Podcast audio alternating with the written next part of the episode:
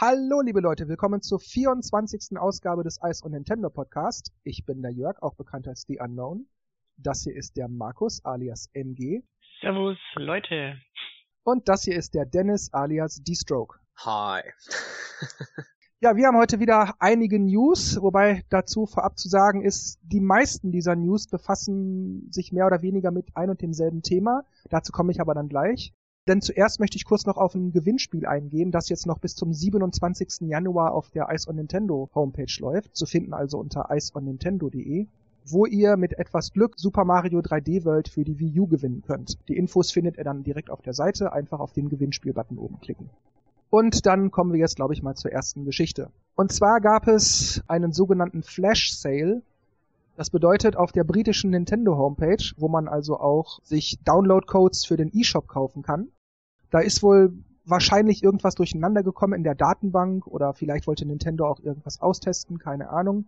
Auf jeden Fall konnte man da für wenige Stunden zu lächerlichen Preisen Spiele wie Pikmin 3, Wonderful 101, Mario und Luigi Dream Team Brothers, Animal Crossing New Leaf, Donkey Kong Country Returns 3D und so weiter kaufen. Pikmin 3 kostete da zum Beispiel 10,49 Euro. Wirklich lächerliche Preise. Nachdem diese Stunden sozusagen rum waren, entweder hat man es vorher nicht gemerkt oder man hat sich einfach mal darauf geeinigt, das nur drei, vier Stunden laufen zu lassen. Auf jeden Fall, nachdem das dann rum war, waren die Preise auch sofort wieder auf den üblichen 40, 50 Euro Preisen. Und darüber zu sprechen, ob das jetzt toll ist oder nicht, das ist, glaube ich, müßig, weil natürlich wollen wir alle günstige Preise haben. Wer, wer möchte schon freiwillig 40, 50 Euro für ein Spiel bezahlen? Aber ich finde es ganz interessant, mal darüber zu sprechen, ob Nintendo sowas häufiger, regelmäßiger machen sollte. Einmal im Monat zum Beispiel Spiele für 10% oder 20% im Preis senken. Ja gut, gerade jetzt, ähm, um die Wii U noch ein bisschen anzukurbeln, finde ich diese Ideen eigentlich ziemlich genial. Man hat ja auch zu Weihnachten gesehen, dass da auch so ein paar Preise gepurzelt sind. Das war zwar nicht alles von Nintendo, sondern meistens mehr die Third-Party-Leute, aber dann kriegt man relativ schnell schon ähm, gute Preise für die neuen Spiele oder neuere Spiele. Und wenn die mal so echt so, so ein Flash-Sale mal machen, ich meine, jetzt muss ja nicht untertrieben, äh, untertrieben, übertrieben werden mit den tiefen Preisen, so wollte ich sagen. Weil wenn man dann irgendwie so ein zwei Monate altes Spiel für neun Euro kriegt, ich meine, klar freut man sich, aber ich meine, ja, ist jetzt nicht unbedingt notwendig, aber wenn es mal die Hälfte oder so billiger ist und dann mal so für einen Tag da Zeug raushauen kann oder vielleicht auch nur so ein, so ein, ja, hier um 8 Uhr abends kann man das machen und es geht eine halbe Stunde und irgendwie sowas fände ich eigentlich schon ganz cool. Ja, es lockt natürlich schon, wenn man jetzt weiß, ein Spiel ist jetzt reduziert worden und es gilt nur für einen Tag, dann habe ich ja nicht viel Zeit zum Überlegen. Also die Impulskäufer trifft man da. Aber ich finde eigentlich die Preispolitik, die Nintendo bisher hat, dass die Preise relativ gleich bleiben, auch über Jahre hinweg, teilweise bei den Spielen, ist mir ich will nicht sagen lieber, weil natürlich jeder, jeder will den günstigsten Preis, aber man fühlt sich halt manchmal dann auch veräppelt, wenn irgendwie nach ein paar Wochen der Preis schon sinkt. Von daher. Deshalb sehe ich da ein Problem, weil es könnte dann ja sein, wenn man weiß, also wir, wir nehmen ja an, wir haben jetzt Januar, da kommt ein Spiel, und dann denke ich mir, ja, im Februar wird Nintendo den Preis sowieso zur Hälfte senken oder um 30 Prozent oder irgendwas. Dann warte ich doch einfach noch die vier Wochen, das ist mir das Geld dann wert. Das kann natürlich dann auch sein, dass dann also keiner mehr zum Standard-Retail-Preis kauft, sondern eben, ja, wenn die sowieso bald wieder ihre Rabattaktion machen, dann warte ich doch einfach noch ein bisschen. Man könnte dann jetzt natürlich sagen, ja, dann soll Nintendo das eben nicht lange vorher ankündigen und auch nicht so oft machen, sondern vielleicht nur einmal im Jahr oder zweimal im Jahr und das erst drei, vier Tage vorher verraten. Aber dann wiederum kann es sein, dass man davon vielleicht nicht Notiz nimmt. Oder wie Dennis gerade sagte, ja toll, jetzt habe ich es mir für 50 Euro gekauft und jetzt verkaufen die es für 30 oder wie. Das ist, da fühle ich mich jetzt aber auch veräppelt. Markus hat's gesagt. oh, Entschuldigung. Aber es stimmt schon, ja, das ist natürlich schon ein Problem mit dem, dass man sich verarscht fühlt, aber irgendwie ist es doch in der ganzen Welt so. Ich meine, wenn man sich einen Fernseher kauft, ist er nächste Woche bestimmt 10 Euro billiger und dann denkt man sich, ja, hätte ich noch eine Woche warten können. Also ich denke, das Problem hat man in jedem Bereich. Andererseits, wenn man halt ein bisschen länger wartet, ich meine, wie gesagt, ich habe ja auch jetzt Assassin's Creed 3 für 10 Euro gekauft. Das ist ein Jahr alt oder so. Und ich meine, das ist ja 50 Euro billiger. Ist dann schon ganz cool. Sonst hätte ich es mir auch nicht gekauft. Ja, wobei ich mir da vorstelle, die Preissenkung hat wahrscheinlich andere Gründe gehabt. Ja, ja, klar. Meistens ist das so, wenn es irgendwelche Angebote gibt von Nintendo, Also ich, wenn man die drei Spiele hat und die anmeldet, dann kriegt man neuerdings ja Super Mario 3D Land. Ich habe alle Spiele schon. Also ich, mir bringt diese Aktion nichts. Das war auch öfters so, wenn es im E-Shop irgendwelche Angebote gab, hat mich entweder nicht die Bohne interessiert oder hatte ich das Spiel eh schon. Ja, das stimmt, das hatte ich auch. Dass ich dann also ähm, da sehe, jetzt am kommenden Donnerstag kostet das Spiel nur noch die Hälfte. Dann denke ich mir, aber selbst zu dem Preis ist es mir eigentlich noch zu teuer. Selbst für den Preis möchte ich es nicht haben. Also es, ich meine, die Spiele sind, sind, sind ja auch Aufwand für die Entwickler und so. Da will ich gar nichts sagen. Ich will jetzt also nicht sagen, das sind alles Schrottspiele. Aber es sind Spiele, die mich nicht interessieren. Hm. Ich, selbst wenn die die für zwei Euro verkaufen würden, würde es mich wahrscheinlich nicht reizen. Es ist einfach schwierig mit solchen Verkaufspreisen, finde ich. Wie, wie man es macht und dreht und wendet. Selbst mit Assassin's Creed wäre mir für 10 Euro, das ist sicherlich ein super günstiger Preis. Aber selbst 10 Euro locken mich nicht, das Spiel zu kaufen. Wenn man das Spiel mag, also es lohnt sich auf jeden Fall.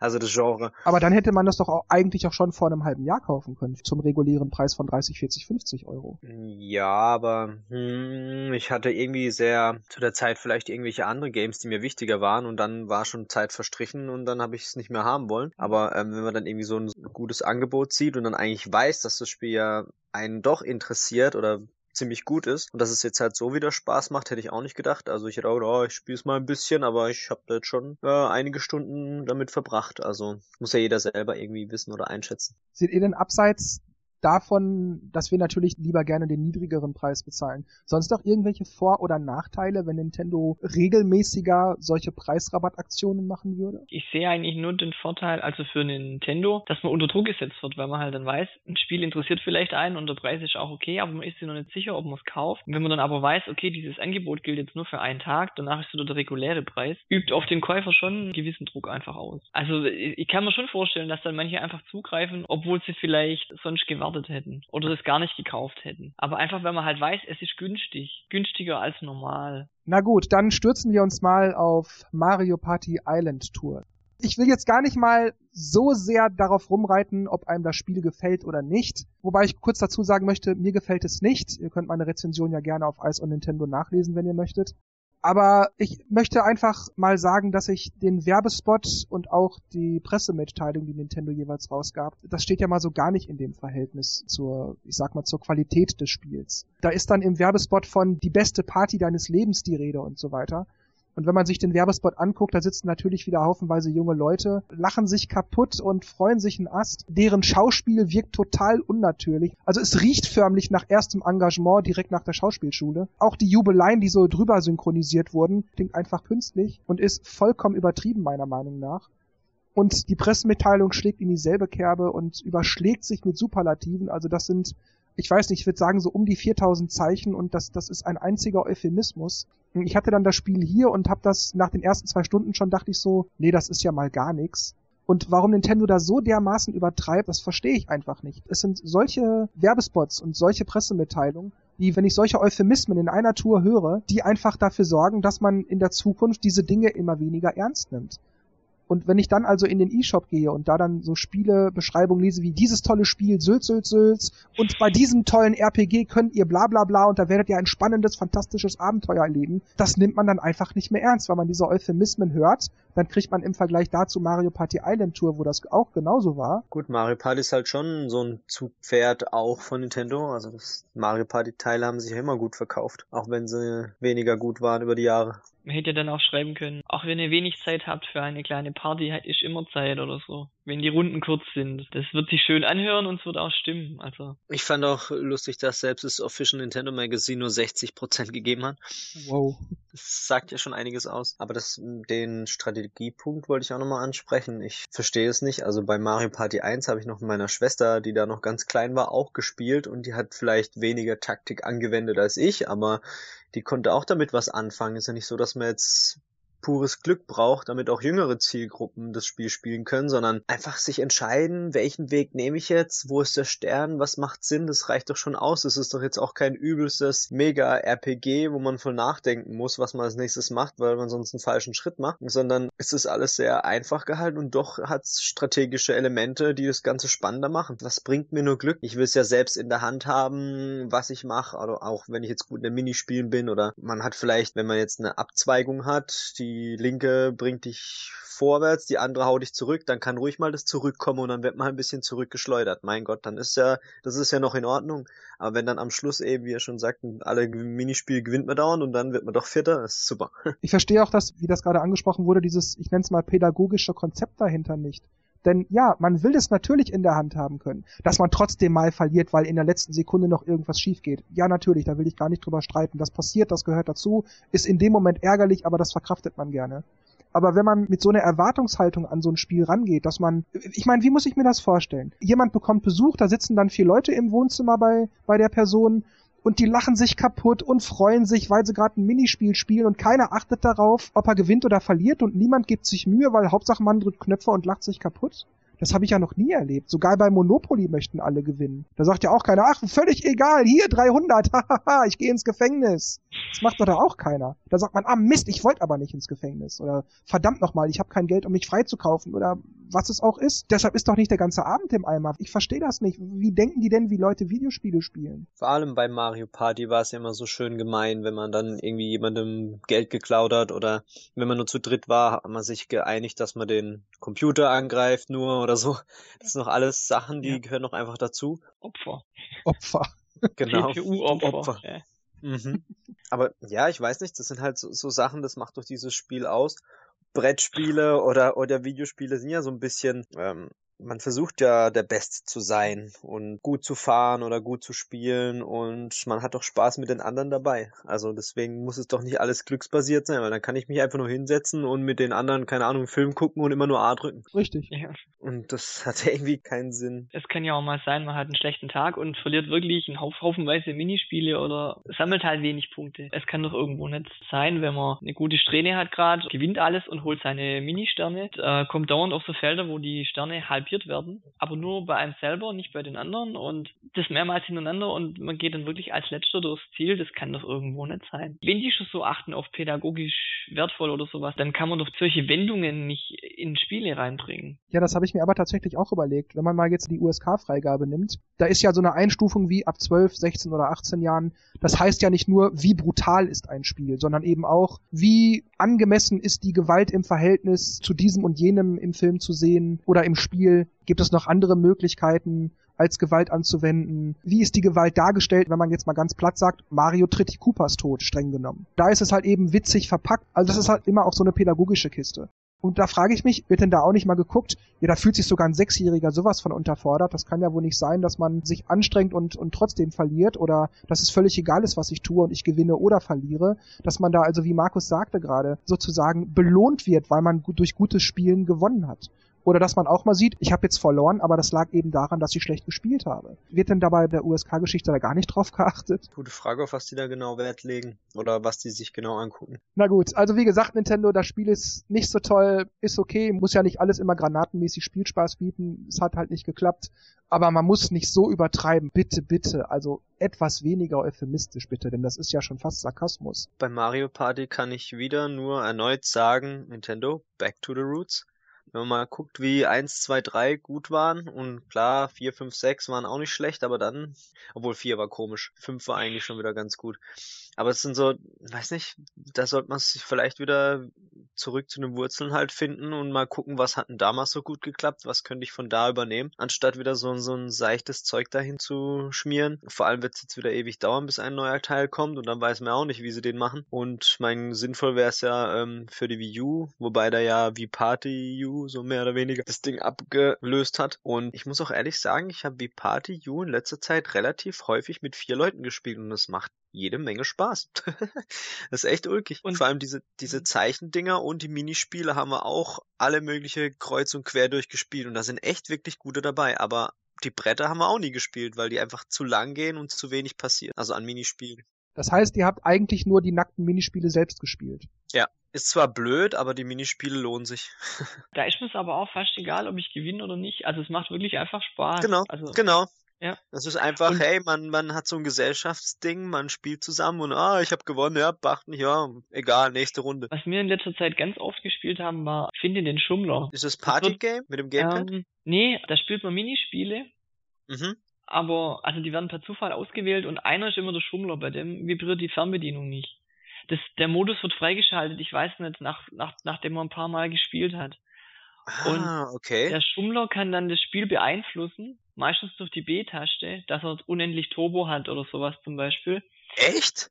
Und man muss dann nachher rauskriegen, wer der Schummler ist. Und es macht so Spaß, weil man dann jeden verdächtigt. Und wenn man selber ist, versucht man das natürlich zu zerstreuen. Wenn man richtig tippt, dann kriegt man Punkte. Das ist ja cool. Das ist so wie in Nintendo Land, dieser Special-Modus da. Das ist bei mir aber erst später freigeschalten worden. Also ja, ich, ich habe schon gesehen bei Vipatio, dass unten rechts irgendwo so ein Fragezeichen ist, dass da irgendein Spiel fehlt. Und ich wollte damals mal nachgucken, wie man das kriegt, aber irgendwie habe ich es immer wieder vergessen. Aber das klingt ja richtig geil. Jetzt mal die Umkehrfrage. Ich meine, wie gesagt, mir macht Vipatio nicht ganz so einen Spaß. Ich spiele es ab und zu auch mal, aber ich habe da nicht so einen Fun wie ihr. Ist aber okay. Was ich jetzt aber fragen möchte ist, wenn es bei den Minispielen vollkommen egal ist, was man tut, man gewinnt oder verliert das Minispiel ganz gleich, was man macht. Hättet ihr dann in Gesellschaft von drei, vier weiteren Freunden noch Spaß an diesen Spielen? Diese Spiele machen doch auch unter anderem deshalb Spaß, weil alle da sitzen und mehr oder weniger, ich sag mal in Anführungszeichen, ihr Bestes geben. Weil man sich, genau. obwohl man das nicht allzu ernst nimmt, man natürlich trotzdem versucht sozusagen das Spiel zu gewinnen. Mhm. Dieser Wettkampfgedanke ist doch das, was dann so Spaß macht. So, aha, Mist, ich hätte dich fast gehabt, so gerade eben, hast du noch genau. Glück gehabt. Und dadurch mhm. entsteht halt dieser Spaß. Aber wenn man da einfach nur sitzt und es ist völlig egal, was man drückt, würdet ihr euch dann da hinsetzen mit drei, vier Leuten und noch Knöpfe drücken? Und ja, das ist aber lustig, dass wir alle hier sitzen und das Spiel spielen. Ja, eher nicht. Und das ist ja wahrscheinlich Mario Party Island Tour, oder? Aber teilweise ist es ja bei Wii Party auch so. Also wenn ich jetzt ein Minispiel verliere, dann darf ich ja nur mit zwei Würfel würfeln zum Beispiel, bei dem Brückensprinter zum Beispiel. Mhm. Das kann aber sein, ich komme dann auf ein Feld, wo ich 30 Felder vor darf und jemand anders, wo fünf Würfel hat, weil er gewonnen hat, das Minispiel davor, der darf nicht weit nach vorne laufen. Da ist es irgendwie egal, aber bei Mario Party ist es nicht egal, was auch nicht. Die eigentliche Mario Party findet eigentlich mehr auf dem Spielbrett statt. Die Minispiele sind zumindest bei den früheren Teilen ja eigentlich nur dazu da, dass man sich die Sterne letzten Endes kaufen kann, weil man Münzen bekommt. Genau das ist es nämlich. Wie Party hat so die, diesen eigenen Charakter, die haben dann so ein paar Modi und bla bla bla, ist ganz cool. Aber Mario Party war so mehr dieses taktische, ich muss Sterne kaufen, hole ich es mir jetzt, gehe ich den Weg lang, versuche Minispiele zu gewinnen, damit ich mir den Stern leisten kann oder gleich zwei Sterne. Und so Zeug halt. Und das hat man bei V-Party U eher nicht so. Da hat man vielleicht andere Prioritäten, kein Plan. Aber wenn sie es halt jetzt bei Mario Party eben den Aspekt wegmachen, dann ist es ja kein Mario Party mehr. das ist aber auch ein Punkt, den ich nicht verstehe, weil sie haben ja wie Party. Warum muss man dann bei Mario Party das gleiche Konzept drüber stülpen. Das muss man dazu sagen. Mario Party Island Tour spielt sich vom Gameplay-Grundsatz her natürlich anders als Wii Party. Aber die Idee dahinter, dass es eigentlich völlig egal ist, was man tut, Hauptsache man sitzt in Gesellschaft vor der Glotze oder vor dem Handheld, das ist halt sozusagen die Überschneidung. Und das finde ich völlig falsch gedacht. Auch bei einem Partyspiel, wo, wo man sich vielleicht auch mal zum Affen macht, wo man einfach nur gemeinsam ablacht und sich freut oder ärgert oder irgendwas. Also in aller Freundschaft versteht sich. Das muss doch dann nicht bedeuten, dass es völlig egal ist, was man tut. Na gut, dann kommen wir jetzt zu einem Themenkomplex, so nenne ich das jetzt mal. Wie vorhin schon gesagt, es sind mehrere News, die aber alle die, ja, dieselbe Thematik streifen. Und zwar geht es im Wesentlichen darum, dass gerade in den letzten Tagen, aber natürlich auch schon letztes Jahr Oktober, November, Dezember ständig gesagt wurde, Nintendo soll Spiele auf Smartphones bringen, Nintendo soll Spiele auf andere Plattformen bringen, Nintendo soll gar keine eigenen Plattformen mehr entwickeln. Mit der Wii U geht's nicht voran, hat Nintendo Schwierigkeiten, was müssen sie machen, damit es besser läuft? Iwata soll seinen Job aufgeben, der soll nicht mehr Chef von Nintendo sein. All diese ganzen Sachen. Und ich dachte mir, wir sprechen da mal so grob drüber. Da jetzt jede einzelne News Punkt für Punkt für Punkt abzuarbeiten, ist natürlich schwierig, weil dann eine flüssige Diskussion, finde ich, nicht stattfindet. Aber ich versuche das so gut es geht einfließen zu lassen.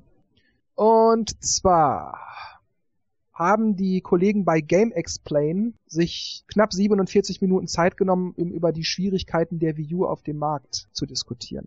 Das heißt, es ist so eine Art Podcast. Wer es noch nicht geguckt hat, angucken.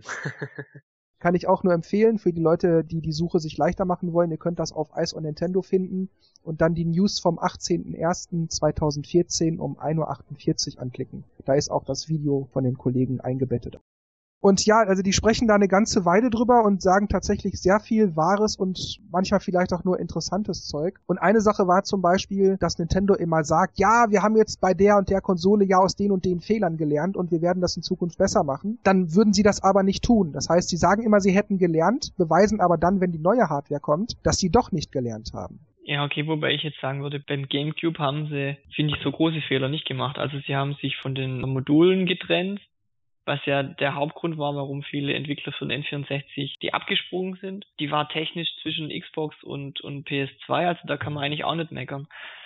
Denn bei der Wii U haben sie eigentlich im Prinzip den gleichen Fehler gemacht wie beim 3DS. Es waren einfach am Anfang keine Spiele da. Das Problem war halt, dass bei der Wii U dann sehr lange keine Spiele kamen von Nintendo selber. Äh, beim 3DS hat es Gott sei Dank geklappt. Da war ja bloß ein paar Monate eine, eine Lücke und dann ja auch der Preissturz, aber bei der bei der U ist jetzt nach einem Jahr sieht man immer noch kein Land. Irgendwo ja, stimmt es schon, aber dass sie immer wieder die gleichen Fehler machen, würde ich jetzt nicht sagen. Es, es ist von gleichen Fehlern war ja nicht die Rede, sondern eben nur, wir haben da Fehler gemacht, das haben wir jetzt gelernt und in der Zukunft werden wir das nicht mehr machen. Nochmal kurz zum GameCube. Ja gut, sie haben jetzt auf Discs gesetzt und der GameCube war genauso leistungsfähig wie PS2 und Xbox und so, alles richtig. Aber es mag da ja vielleicht interne Probleme gegeben haben. Wenn man jetzt mal ans N64 denkt, da hat Nintendo so gut wie keinem Entwicklerstudio gesagt, wie man das N64 richtig sinnvoll nutzt. Also effektiv, performant richtig nutzt. Das hat Nintendo alles mehr oder weniger für sich behalten. Viele Entwickler mussten da also wirklich sich erstmal die Hardware nehmen und sich die Nächte um die Ohren schlagen, um rauszukriegen, wie die CPU funktioniert, wie man möglichst effektiven Code schreibt und so weiter und so weiter. Und da wäre es doch möglich, dass beim GameCube ähnliche Fehler gemacht wurden. Das heißt, was wir als Konsumenten jetzt so wahrnehmen, das sind vielleicht so Sachen wie, da gab es nicht genug Farben, lila ist eine schlechte Farbe oder das Ding sah zu sehr aus wie ein Spielzeug, der Henkel war doof, das sah albern aus.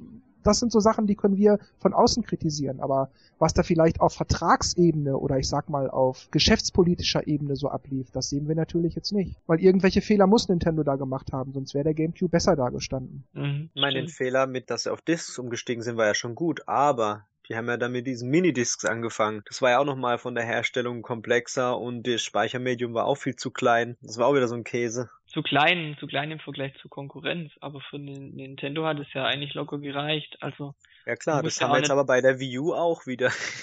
also im Spielealltag hat das doch an und für sich keinen Unterschied gemacht.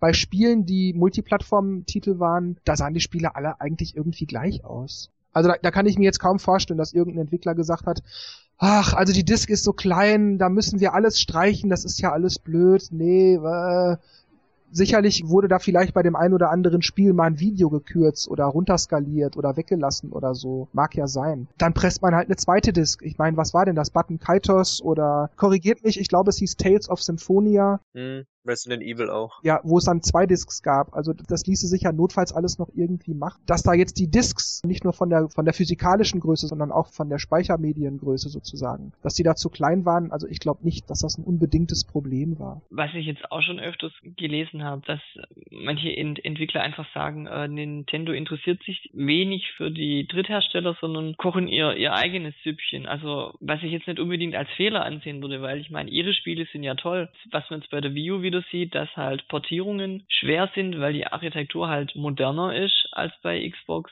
360 und PlayStation 3. Gleichzeitig aber wiederum die aktuellen Konsolen PS4 und Xbox One, da ist die View wieder technisch unterlegen, sodass man wieder viel mehr Hand anlegen muss, um Multiplattform-Spiele rauszubringen. Dass sich da Nintendo zu wenig bemüht, also so habe ich es rausgehört. Ja, da würde ich teilweise zustimmen, wobei ich aber sagen muss, ich glaube, dass die Wii U theoretisch genauso ein Erfolg sein könnte, wie die Wii es damals war, oder zumindest halbwegs der Erfolg, obwohl sie nicht so powervoll ist wie PS4 und Xbox One. Denn das war bei der Wii ja auch der Fall. Ich denke, Nintendo hat es einfach verpatzt, die Wii U als interessantes, wie soll ich sagen, die hat einfach das nicht geschafft, das Image der Wii U ordentlich an den Mann zu bringen viele Leute haben nicht gerafft, dass das eine eigene Hardware ist, sondern dachten, das ist nur so ein Add-on für die Wii. Immer, ja, das tolle Gamepad, das tolle Gamepad. Also Nintendo hat es einfach nicht geschafft, das Gerät selber irgendwie ordentlich zu vermarkten. Weil ich glaube auch, dass viele Leute, gerade auch die Casual Gamer, gar nicht so wahnsinnig fixiert auf geniale Grafik sind. Natürlich haben die sicherlich nichts dagegen, wenn es bombastisch aussieht. Aber ich denke, wenn die Grafik hübsch ist, dann genügt ihnen das in der Regel. Zumindest geht es mir so und viele, die ich kenne die sagen, ja, ich habe nichts gegen, gegen die tolle Grafik von der PS4, aber was die Wii U kann, das genügt mir im Grunde. Und deshalb glaube ich also, dass geringere Leistung gar nicht mal so ein Problem wäre. Und ich glaube auch, dass wenn die Wii U so ein Erfolg wäre, wie die Wii damals war, dann würden wir da auch Spiele kriegen wie, sagen wir mal, irgendein FIFA-Game oder so. Ich meine, das sehe ja auf der Wii U sicherlich auch noch ganz hübsch aus, so ist es nicht. Da würden die Entwickler sich garantiert ein bisschen mehr Mühe geben, die Spiele entsprechend anzupassen beziehungsweise da Geld investieren, dass die Anpassung der Spiele ordentlich funktioniert und flott vonstatten geht. weil die Wii U aber nun mal eben nicht so gut vermarktet ist, die Wii U deswegen nicht so gut verbreitet ist. Und deshalb sagen dann also die Entwickler, ja, also die ist nicht genug verbreitet, da stecken wir erst überhaupt gar kein Geld rein in irgendeine Entwicklung, wir geben uns keine Mühe mit den Ports. Entweder das Spiel würde direkt auf der Wii U laufen oder wir lassen es, sonst ist uns das zu teuer. Und unter solchen Aspekten kann man dann auch wieder sagen, da hat Nintendo Fehler gemacht. Marketingfehler zumindest in der Sache. Ich meine, das stimmt schon, schon was er sagt, ähm, oder was du sagst, Jörg. Aber ähm, ich denke, wenn das Ding halt ähm, jetzt von, von der Architektur oder von der Raw Power einfach genauso wäre wie die anderen Konsolen, dann wäre es halt nicht so schwer, Multiplattform-Titel zu machen, weil man dann keine Abstriche eben machen muss. Sicherlich, aber setzen wir mal voraus, Nintendo hätte die Wii U auch dann genauso vermarktet, wie sie jetzt vermarktet worden wäre. Dann hätte sich die Konsole trotzdem wahrscheinlich genauso gut oder schlecht verkauft wie jetzt. Bei ähm, Sony und Microsoft wurde direkt gesagt, ja, hier unsere Konsole und was die alles kann und wir haben uns mit Entwicklern zusammengesetzt und wir haben gefragt, was die wollen. Wir haben genau hingehört und haben das alles so gut wir konnten eingebaut, pipapo. Ja, neue hier und neue da und neu, neu, neu und alles ist besser und größer und schneller. Und Nintendo, ja, wir haben die Wii U und das tolle Gamepad und das tolle Gamepad und das tolle Gamepad und das tolle Gamepad. Vergesst die Spiele, die ihr damit spielen könnt, konzentriert euch nur auf das Gamepad. Wir haben das Gamepad, wir haben das Gamepad, wir haben das Gamepad. Da ist mir völlig egal, wie stark die Konsole ist, wenn ich da immer nur sehe, das Gamepad, das Gamepad. Also ich glaube, ein großer Fehler war auch, dass man am Anfang nur das Gamepad gesehen hat. Man die Konsole, die war ja immer im, im Hintergrund und das hat ja auch viel dazu beitragen, dass viele nicht, nicht wussten, dass die Wii U die Nachfolgekonsole ist. Ich glaube, mit diesem Image haben die immer noch zu kämpfen. Tja, dann sind die Kollegen von Game Explain darauf eingegangen, dass Nintendo die Wii einfach hat sterben lassen, statt das Momentum der Wii, also sozusagen die Stärke der Marke, noch zu nutzen. Die Konsole war so gut wie in jedem Haushalt auf der Welt zu finden. Zumindest hatten die meisten Menschen auf dieser Welt schon mal was von den Namen Wii gehört. Und Nintendo hat die Konsole einfach ausbluten lassen, ohne dann noch mal ein paar Spiele zu bringen. Da muss ich sagen, da haben sie recht. Ich habe mich auch gewundert, warum so gar nichts mehr für die Wii kommt dass man nicht auch da noch irgendwie versucht, jetzt für Wii und für Wii U auch, mit HD und, und weiteren Leveln oder irgend sowas, dass man halt so, ne, nicht vergessen, die Wii gibt's auch noch und guckt mal auf die Wii U, da könnt ihr ja mal schauen, das ist das bessere Produkt. Das sehe ich tatsächlich genauso. Die Wii wäre ein guter Werbeträger oder Imageträger für die Wii U gewesen, denke ich. Vielleicht haben sie selber Angst gehabt, dass sie damit zu viel Verwirrung sorgen, wenn sie die Wii und die Wii U gleichzeitig nennen, weil sie ja überhaupt nicht gleich klingen. Ähm, wäre möglich. Ja, das stimmt. Die wurde eigentlich erstaunlich schnell fallen gelassen. Also beim GameCube konnte ich es ja noch verstehen, weil der, der ja auch nicht so gut lief, wie, sie, wie Nintendo es wollte. Da gab es ja, glaube ich, auch ein Dreivierteljahr oder ein Jahr von Nintendo gar nichts mehr, bis dann die Wii kam. Ja gut, Zelda kam noch natürlich, ja. Twilight Princess. Gut, ich denke, sie, sie haben halt immer mit der Abwärtskompatibilität geworben. Wenn die Wii halt Gamecube-Spiele abspielt, brauchen wir ja nicht mehr beim Gamecube reden. Und wenn die Wii U Wii-Spiele abspielen kann, brauchen wir auch nicht mehr über die Wii reden. hätte es Nintendo jetzt wehgetan, man hätte New Super Mario Bros.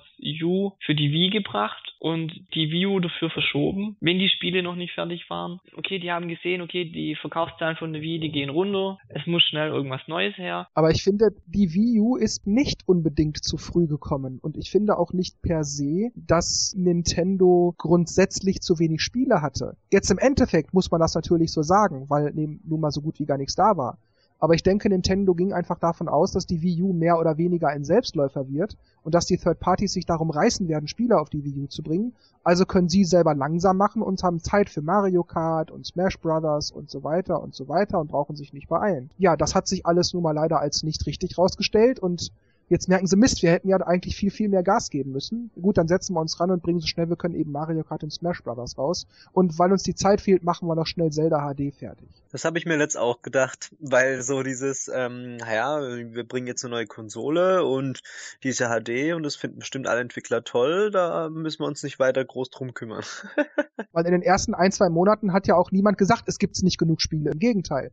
Da gab's Rabbits und, und Zombie U und FIFA und Need for Speed und was es da nicht alles gab. Da waren genug Spiele da und dann erst so ab Januar, Februar, März so ungefähr da hat man gemerkt, ja, was als nächstes? Es kommt nichts. So ein Mist aber auch, weil die Konsole sich eben nicht verkauft hat. Gut, das hat wiederum mit dem Marketing und so weiter zu tun, aber ich denke, da hatte sich Nintendo einfach verrechnet. Nintendo hat ja auch mitgekriegt, dass es bei vielen Entwicklern Probleme gab mit dem Portieren, dass es entweder nicht flüssig lief oder Abstürze gab und da hätten wir doch ja dann auch drauf kommen können, dass nicht ein Spiel nach dem anderen kommt und Nintendo sich Zeit lassen kann. Also, dass dann die Entwickler abspringen, weil sie einfach merken, sie müssen zu viel Zeit reinstecken und es läuft nicht mal so gut wie auf den alten Konsolen. Die haben ja nicht mehr ihr Betriebssystem fertig gekriegt.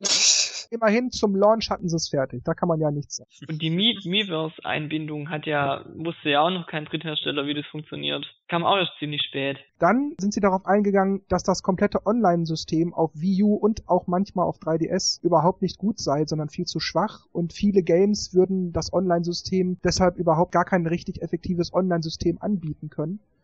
Und dass man halt oft sagen muss, oh, das Spiel hat kein Online, das Spiel hat kein ordentliches Online und so weiter. Und ich denke auch, das ist ein Grund, dass, da gebe ich den Kollegen recht, das ist ein Grund, dass die Wii U ein besseres Image haben könnte, als sie hat. Weil wenn ich immer höre, ja, online ist auf PS4 und Xbox One besser und bla, dann ist das natürlich auch wieder ein Grund, der dafür oder dagegen sprechen kann. Nachdem ich ja jetzt am Wochenende Mario Kart Wii mal online gezockt habe und Mario Kart 7 und denk mir, wie kann man das so umständlich machen, mit Freunden zusammen zu spielen, ja. da nicht einfach in, ja, also einfach in die, in die Freundesliste rein kann und wenn der andere auch in der Freundesliste drin ist, dann blinkt von mir aus auf. Nein, da muss einer anfangen online zu zocken und dann können die anderen vielleicht einsteigen. Bei mir hat es nicht geklappt, aber. Wir haben ja schon drei Kreuze geschlagen, als sie die Freundescodes weggemacht haben, dass jetzt endlich einfach eine ID gibt, mit der man die Leute adden bzw. mit denen ähm, kommunizieren kann, aber dass sie dann immer noch kein so ein richtiges äh, Online-Konzept auf die Beine stellen können. Und Microsoft und Sony haben es ja schon lange vorgemacht, wie man es ungefähr machen könnte. Ich finde das bei der Xbox immer noch das geilste System ist. Was ich auch neulich bei Dr. Luigi festgestellt habe, das Spiel gefällt mir grundsätzlich, da will ich gar nichts sagen. Auch der Online-Modus ist an und für sich sehr flüssig.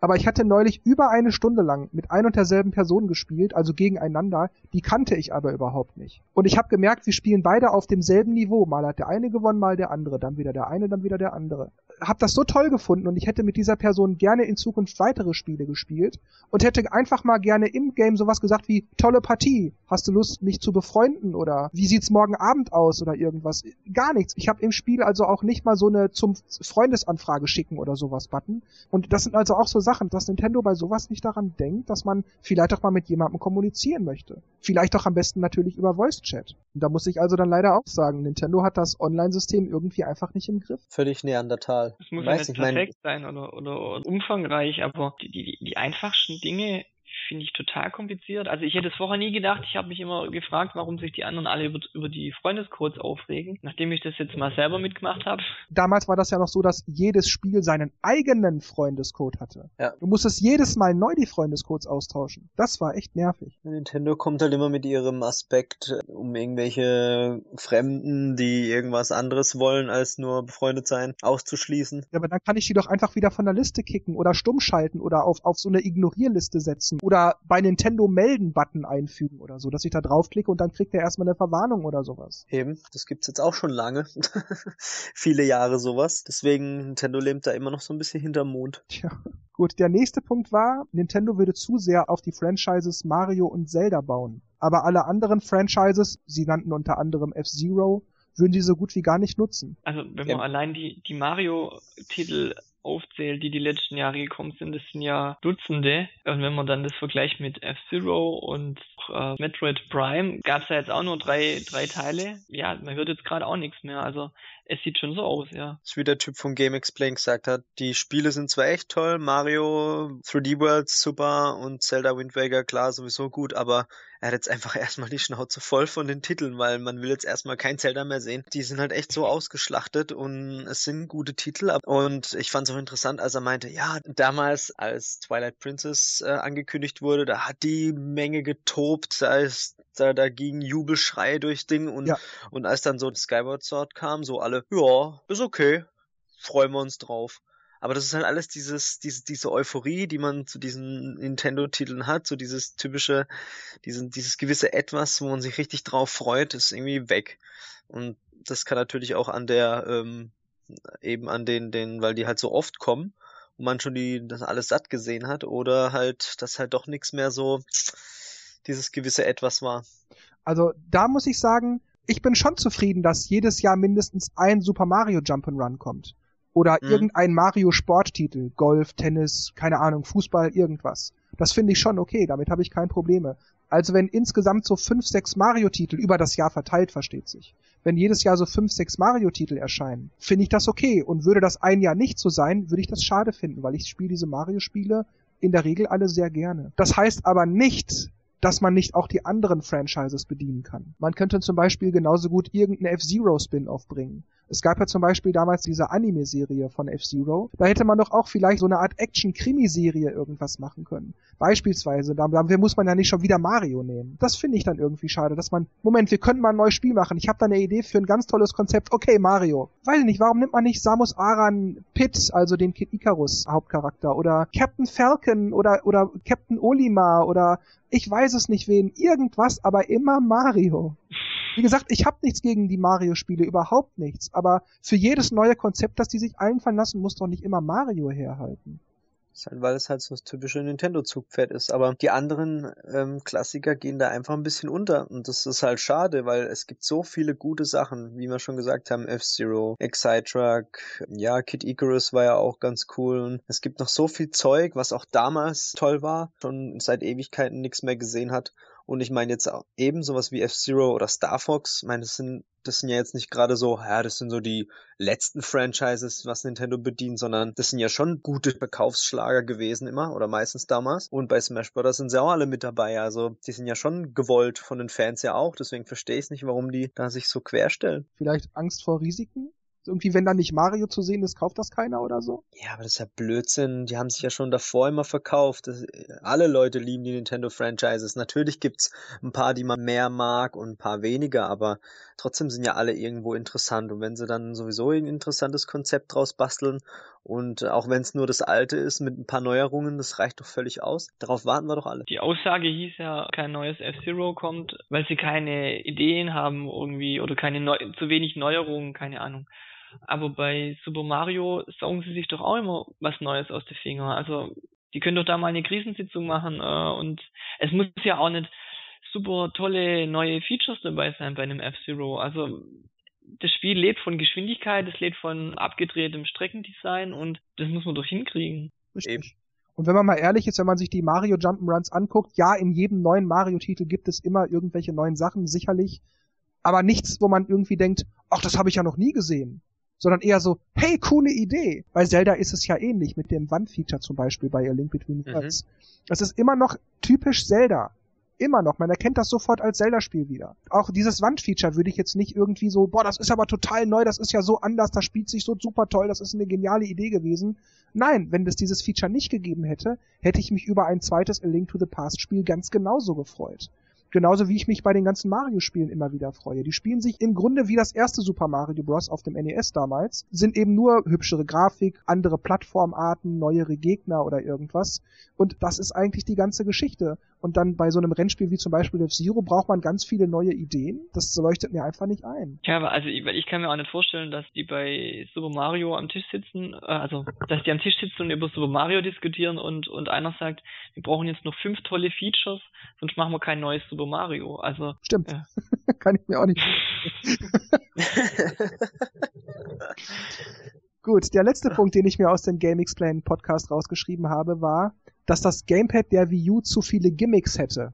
Einfachheit wäre viel besser. Ja, es wäre günstiger geworden wahrscheinlich zum Herstellen, aber. Also ich weiß nicht, zu viele Gimmicks geht so. Ich nutze viele der Gimmicks nicht, diese Bewegungssensoren und diesen ganzen Kram. Nutze sogar in der Regel gar nicht mal so richtig das Touchpad, sondern eher den Bildschirm selber des Gamepads. Aber wenn die Features da sind und ich sie nicht nutze, ja, pff, dann ist mir das egal. Die tun mir ja auch nicht weh. Deshalb bin ich da jetzt nicht so sicher, ob das Gamepad zu viele Gimmicks hat. Ich glaube nicht, dass das irgendwelche Kunden anlocken würde, wenn man sagen würde, hier das Gamepad mit einem Bildschirm und sonst gar nichts. Jetzt auch das Gamepad ohne Bildschirm. Das, genau. Dann kaufe ich es ja nicht eher. Also. Der Typ von GameXplayer meint, das wäre interessant, es ganz wegzulassen dass man nochmal die Wii U verkauft ohne Gamepad. Ja, das wäre auch okay für mich gewesen. Sozusagen einfach nur eine Wii 2, bessere Hardware und sonst gar nichts, mehr oder weniger. Hätte ich auch okay gefunden. Aber jetzt in Bezug darauf, dass das Gamepad zu viele Gimmicks hätte, finde ich wirklich nicht.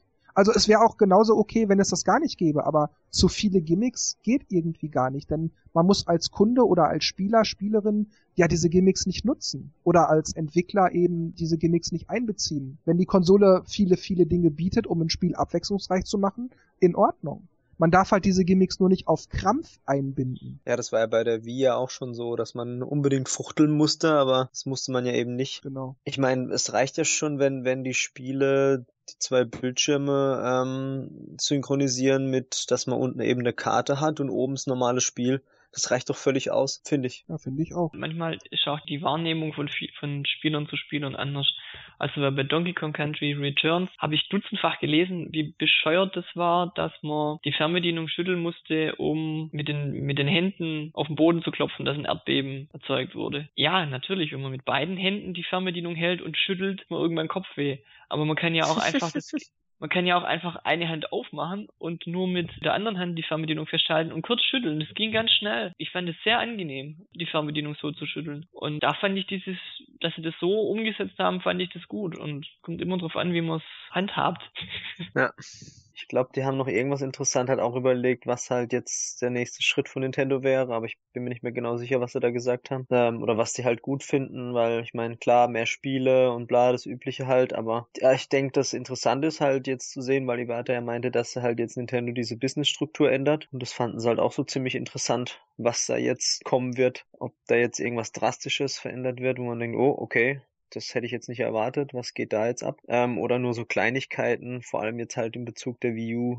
Kommt jetzt eine neue Konsole oder lassen wir die alte weiterlaufen oder? Ich führe das nochmal kurz aus und zwar hat Iwata gesagt, dass man im Moment den Markt studiere, um zu schauen, wie man Smart Devices, also zum Beispiel Tablets und Smartphones und so weiter, dazu benutzen kann, die Anzahl Videospieler insgesamt zu erhöhen und dass es nicht so einfach wäre, einfach nur Mario auf ein Smartphone zu bringen und schon wäre alles in Ordnung. Und dass sie skeptischer sein müssen, dass sie zielstrebiger sein müssen und ja, dass sie da also jede Menge Dinge im Fokus haben und das beobachten. Und tja, da ist dann natürlich die Sache, wie könnten denn diese neuen Wege, diese Studien, wie auch immer, was es auch immer ist, was sie genau da tun, wie könnte das aussehen? Was könnten, wie, wie könnte man zum Beispiel, ohne dass man Spiele oder zum Beispiel Super Mario Brothers auf ein Smartphone bringt, trotzdem mit Smart Devices die Leute dazu bringen, wieder mehr Spiele zu spielen. Wie soll das gehen? Das verstehe ich auch nicht, was die da sicher hoffen. Oder sprechen die von so kleinen Apps? Die Nintendo-App, die dich immer sofort über das neue Mario-Spiel informiert oder wie? Oder dass man Nintendo Direct jetzt direkt auf dem Smartphone gucken kann mit einer App oder irgendwas. Das wäre das Einzige, was ich mir vorstellen könnte. Vielleicht auch irgendwelche Gimmicks, wo man sich einfach die Charaktere merkt. Was weiß ich, eine Super Mario Uhr, Anzeige. Ja, aber das sind so kleine Spielereien. Ich ja. weiß nicht, was das wirklich bringen soll. Also, um jetzt die, zum Beispiel die Wii U-Verkäufe anzukurbeln oder Gamern ja. interessanter zu machen. Ja, das vielleicht weniger, aber man sieht es ja auch an der Werbung, wo auch die meisten sagen, das bringt nichts. Aber es gibt trotzdem noch Werbung für Produkte und anscheinend muss, muss es funktionieren, wenn ich dauernd umgeben bin von irgendwelchen Shampoos und Haarfärbemittel. Es muss ja irgendwas Profit machen, sonst, sonst bräuchten die Hersteller keine Werbung. Also. Da muss ich Markus teilweise zustimmen. Wenn ich jetzt überlege, ich habe zum Beispiel eine Mario-Uhren-App auf meinem Smartphone. Oder Mario sagt mir morgens zum Wecken, It's me, stehe auf oder sowas. Dass das so ein bisschen so, so dieses kleine Stück Mario im Alltag sein kann was vielleicht auch so diese Lust auf, ich spiele mal wieder Mario oder so zurückbringt. Weil nicht umsonst gibt's ja auch Portemonnaies, wo Hello Kitty drauf gedruckt ist. Das sind ja diese kleinen Dinge im Alltag. Und ich kann mir vorstellen, dass so, ja, wie zum Beispiel sowas wie eine Mario-Uhr auf einem Smartphone vielleicht, ja, so diese Verbindung herstellt zu Nintendo. Ich bin nicht wirklich sicher, dass es klappt oder nicht klappt, aber ich kann mir zumindest vorstellen, dass es klappen könnte. Ich habe zum Beispiel einen Yoshi-Schlüsselanhänger und jeder, der mich fragt, was ist denn das, erkläre ich dem das erstmal das ist der Yoshi und da gibt's einen Super Mario und so kann man Werbung machen, also. Hm, ja, Okay, das kann schon sein, dass es so ein bisschen vielleicht anregt, aber das jetzt dann so gravierende Auswirkungen hat.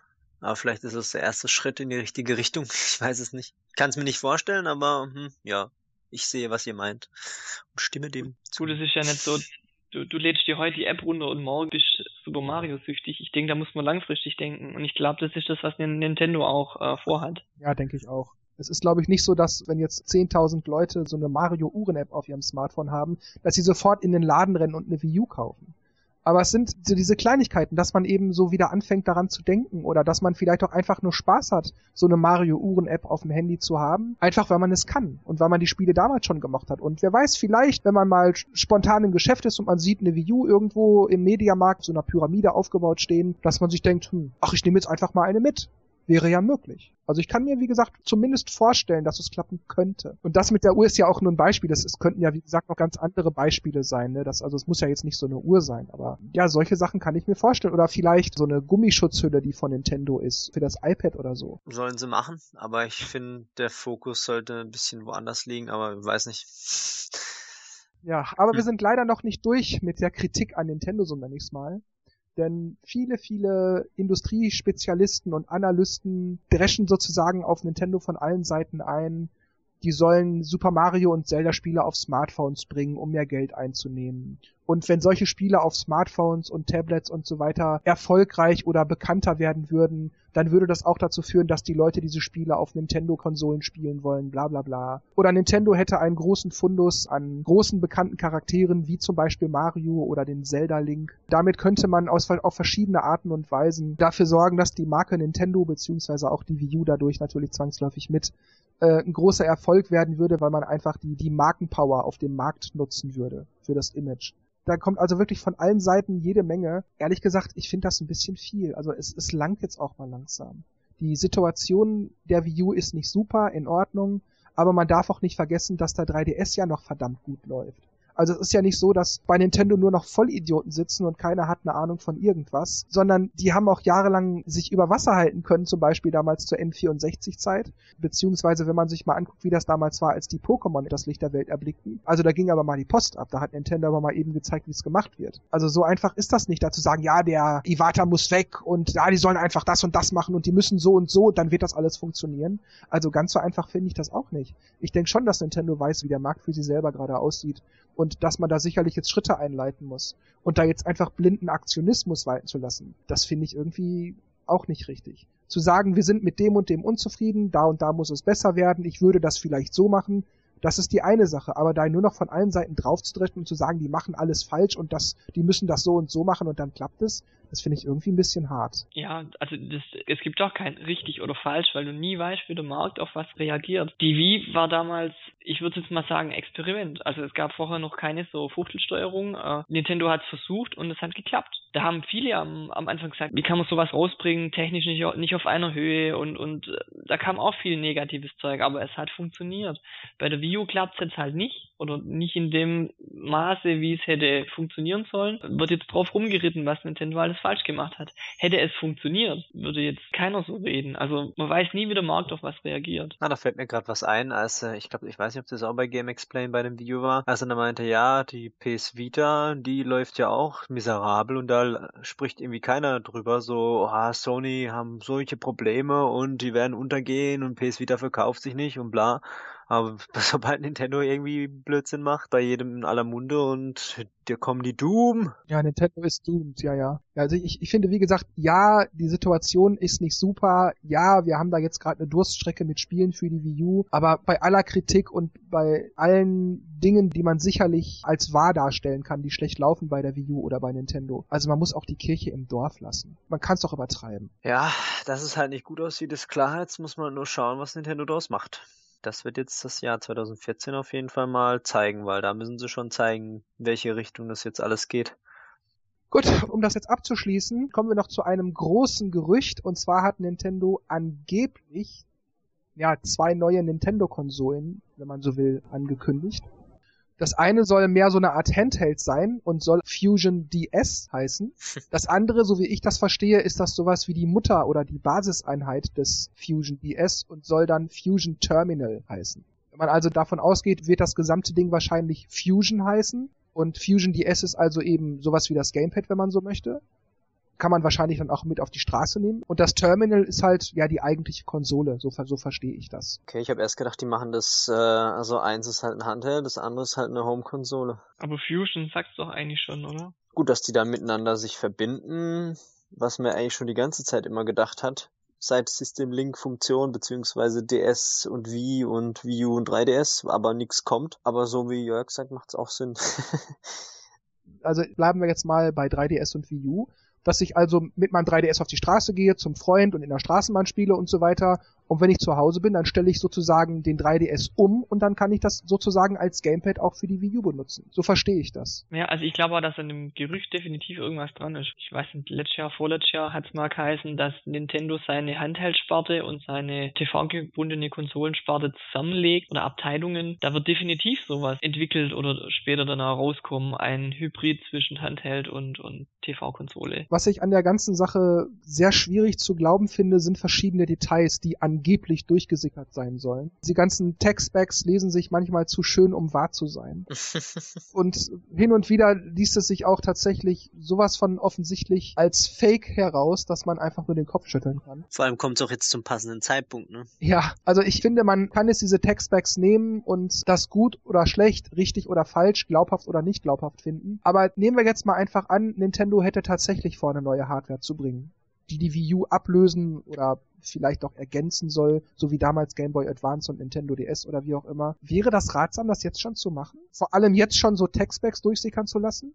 Nehmen wir mal an, das würde stimmen und Nintendo geht damit jetzt auf die E3 und sagt, ja stimmt, Nintendo Fusion, bla bla bla, dann ist die Wii U doch sofort tot. Erstens das und zweitens, der 3DS wäre ja auch tot und der läuft ja momentan gut. Und der ist ja auch gerade mal drei Jahre alt erst, also. Vielleicht wird es ja erst 2015 kommen oder so, da ist ja noch viel Zeit, aber ja, wahrscheinlich macht es trotzdem nichts aus. Also ich habe es jetzt bloß so überflogen, aber Arbeitsspeicher und so, die wirken mir so überdimensioniert für Nintendo-Verhältnisse. Also die, die Wii U war ja auch laut Gerüchten ja voll die Monstermaschine, also mit voll fett Arbeitsspeicher und hat sich ja letzten Endes doch nicht so rausgestellt und deswegen glaube ich, dass da manche Angaben einfach zu hoch gegriffen sind. Aber ist mir eigentlich auch egal, weil es sind nur Zahlen. Also, was, ja. was heißt, äh, ganz egal ist mir es ja nicht, aber wenn ich Super Mario 3D World spiele, ist es mir eigentlich egal, ob die Wii U jetzt 5 GB Arbeitsspeicher hat oder 500. Ich habe meinen Spaß dran. Interessant ist es halt eben, wenn die Leute merken, okay, äh, wir haben zu viele Probleme auf der schwachen Konsole was zu machen, dann entwickeln wir nicht dafür, dann ist es halt schon ein Problem. Problem. Ja, dann in dem Moment ist es ein Problem. Aber dann ist es ein Problem, weil ich vielleicht ein Spiel nicht bekomme, was ich gern hätte. Ja, klar.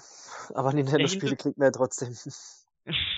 Der Hintergrund, warum ich das Spiel nicht kriege, ist dann eigentlich zweitrangig. Nehmen wir mal an, wir bekämen für die Wii U nur Nintendo-Franchises. Ab und zu mal vielleicht ein Third-Party-Spiel hier und da, aber also im Grunde so wie es jetzt ist. Wäre das denn so schlimm? Also ich meine jetzt für Nintendos finanzielle Lage gesehen. Ist das denn so dringend notwendig, dass Nintendo 10 Milliarden Wii U's verkauft? Kann man nicht mit 4 Millionen oder 5 Millionen auch wenn man natürlich gerne mehr sehen würde. Kann man denn damit nicht eigentlich auch schon zufrieden sein? Ab und zu mal Mario, Zelda und Metroid oder irgendwas raushauen und man verdient sein Geld damit? Wo ist das Problem, dass Nintendo nicht super giga mega erfolgreich ist? Also ich glaube, ein Problem kann sein, dass Nintendo mit anderen Zahlen gerechnet hat und dadurch kalkuliert hat und, und das ist jetzt nicht eingetroffen. Ja, wenn die natürlich von vornherein gewusst hätten, wie sich die Wii U tatsächlich verkaufen würde und hätten sie anders kalkuliert, dann würden sie vielleicht gar nicht so dastehen, wie sie jetzt dastehen. Ich kann von mir aus sagen, da ich ja nur ausschließlich Nintendo-Spiele im Schrank habe, für mich wird es keinen Unterschied machen, ob ich jetzt hm. Dritthersteller-Spiele kriege oder nicht. Insgesamt ist natürlich blöd, aber... Du meinst, Nintendos Problem ist schlicht und ergreifend, dass die Leute, die bei Nintendo Nintendo mit Kohlefett eingestiegen sind,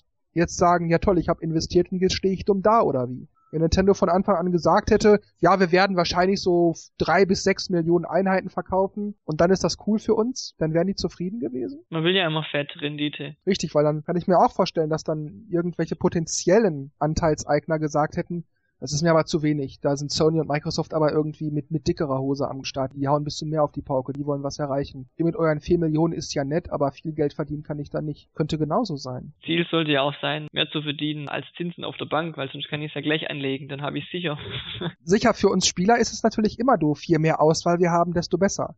Ob ich der mhm. Einzige auf der Welt bin, der die Konsole hat, oder ob da noch 20 Milliarden andere Menschen auch Wii U spielen, kann mir im Grunde egal sein, solange ich meine Spiele kriege, die ich spielen möchte. Aber wie gesagt, rein jetzt auf Nintendos Seite gesehen, wäre das denn so schlimm? Dann hat man halt nicht den Milliardenerfolg. Dann, dann scheffelt man halt nicht Kohle wie blöd sondern man verdient halt genug, dass man sich daran bereichern kann und seine Mitarbeiter bezahlen und dass man regelmäßig Spiele rausbringen kann. Wäre das nicht an und für sich in Ordnung? Wäre das nicht ausreichend? Muss man die ultimative Nummer eins auf dem Markt werden wollen? Ja gut, Nintendo will ja eh nie konkurrieren richtig mit den anderen. Ja, das sagen sie, aber es, es lässt sich nicht vermeiden, mit Sony und Microsoft zu konkurrieren und natürlich sogar jetzt mit Smartphones, also wie zum Beispiel Smartphone-Anbietern wie Apple. Das lässt sich nicht vermeiden. Die sind auf dem Videospielemarkt.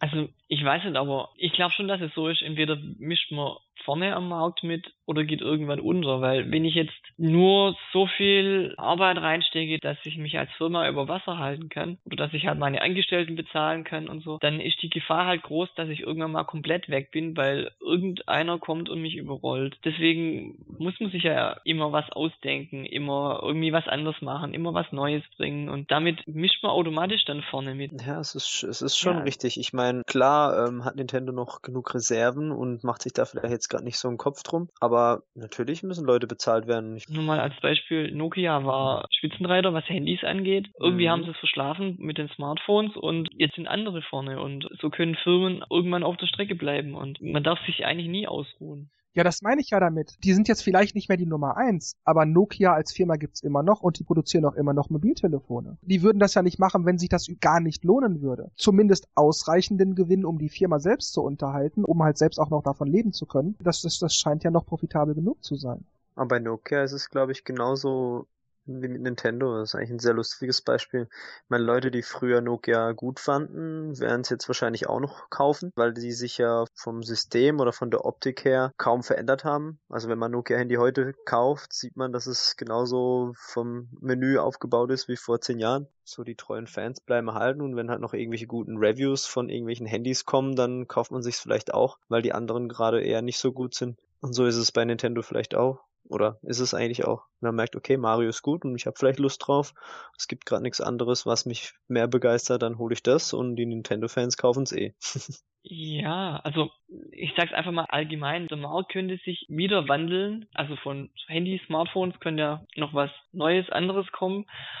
Dann kann halt so eine Firma, die jetzt nur noch praktisch eine Nische ist, die kann dann plötzlich weg sein, weil sich der Markt so verändert, dass dann ihre Produktpalette gar nicht mehr ähm, man muss trotzdem als Firma irgendwelche Wandlungen erkennen und ja, immer dabei bleiben. Also sonst ist man irgendwann weg. Es geht nicht darum, dass Nintendo sich nicht weiterentwickelt und sich nicht bemüht, gute Konsolen und Spiele und so weiter auf den Markt zu bringen, sondern einfach nur darum, muss eine Firma unbedingt die ultimative Nummer eins sein? Ich meine, hey, vier Millionen Konsolen, ich meine vier Millionen, das ist ja auch nicht übel. Muss Nintendo sich krampfhaft daran messen? Sicherlich ist Sony im Moment hier mit ihrer Next-Gen-Konsole erfolgreicher. Sicherlich könnte die Wii U noch erfolgreicher sein, als sie ist. Kann Nintendo nicht sagen, na gut, vier Millionen, wir sind zufrieden, wir verdienen ja genug Geld und Spiele können wir trotzdem bringen und die vier Millionen werden zumindest einen guten Teil der Spiele kaufen. Ob die Third Parties mitmachen, interessiert uns nicht. Mario, Zelda und Metroid verkauft sich sowieso von alleine. Ist uns egal. Ich denke, das ist halt eine persönliche Einstellungssache. Wenn man halt zufrieden ist und merkt, okay, das bringt uns jetzt Profit mit der Anzahl, dann ist gut. Und wenn es halt zu wenig ist, dann sagt man, nee, wir wollen mehr und kriegen den Hals nicht voll. Ich weiß es ja nicht. Manchmal beschweren sich ja schon die großen Firmen, wenn sie fünf Milliarden verdienen und in einem Jahr auf einmal vier Milliarden und nein, wir haben zu wenig, wir müssen Leute entlassen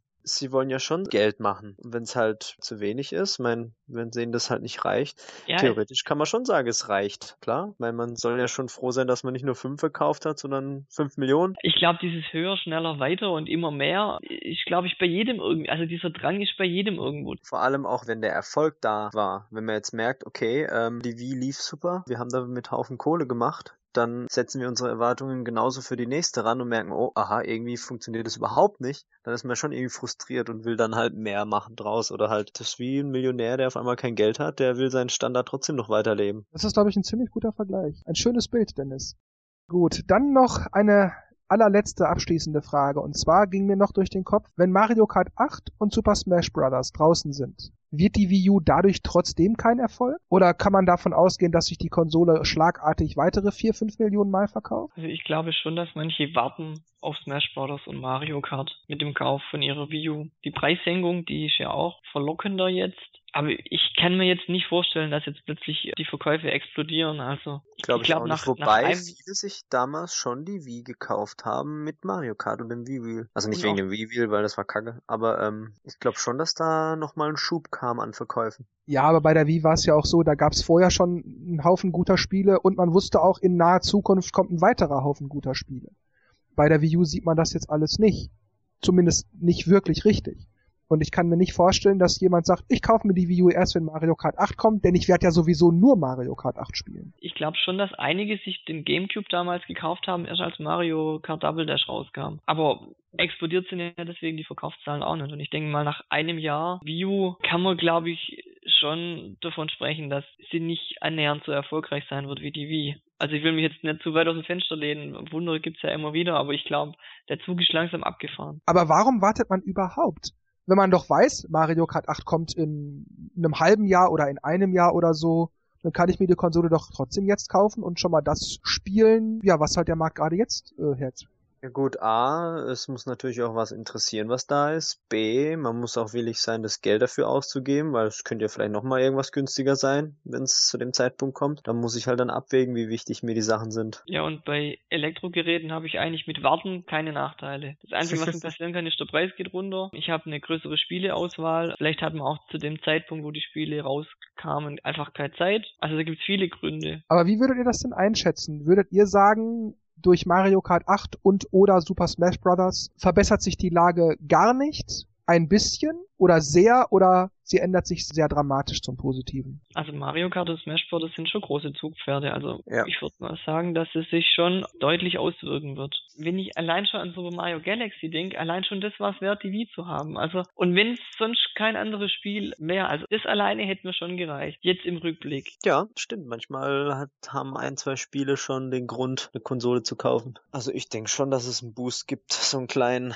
dass sich Leute das Ding mehr kaufen werden, aber das ist jetzt wirklich so ein, sagt, boah, die Verkaufszahlen schießen in unermessliche Höhen, das bezweifle ich. Ja, da geht's mir ehrlich gesagt genauso wie dir. Ich denke durchaus, dass 500.000, vielleicht eine Million sich wegen Mario Kart 8 oder Smash Bros. nochmal eine Wii U kaufen werden, aber ich glaube nicht, dass das der Startschuss ist, dass die Wii U ähnlich wie der 3DS heute so richtig in den Himmel schnellt. Und dann kommt es halt auch drauf an, wie fern die Leute begeistert sind von Mario Kart. Also ob es auch wirklich das hält, was es verspricht. Die Mario Karts waren ja nie schlecht, aber man weiß ja nie.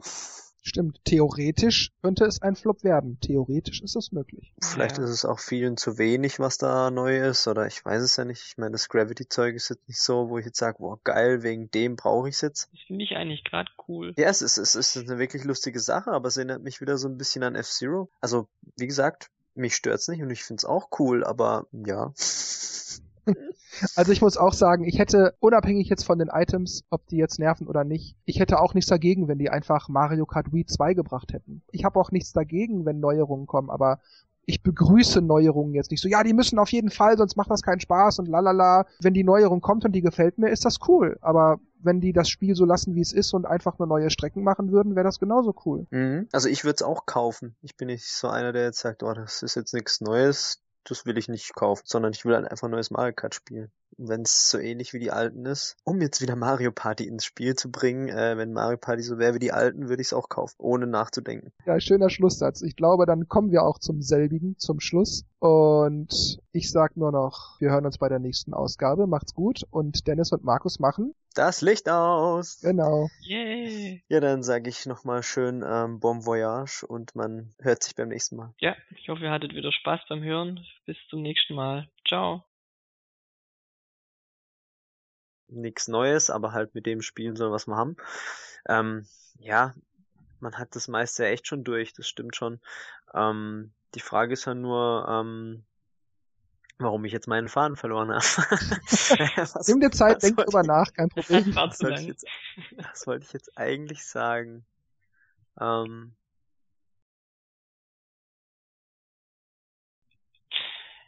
Ich habe jetzt mitten im Satz aufgehört, gell? Die Wii U war die Monstermaschine. Ja, ich weiß nicht, wie ich das zu Ende bringen soll. Ah. Die, die angegebenen Daten sind für Nintendo-Verhältnisse zu groß. Ja. ja, danke, Jörg. Achso, das soll ich jetzt sagen. Ja, ich wollte dir nur auf die Sprünge helfen, was du vorhin gesagt hast. Geil.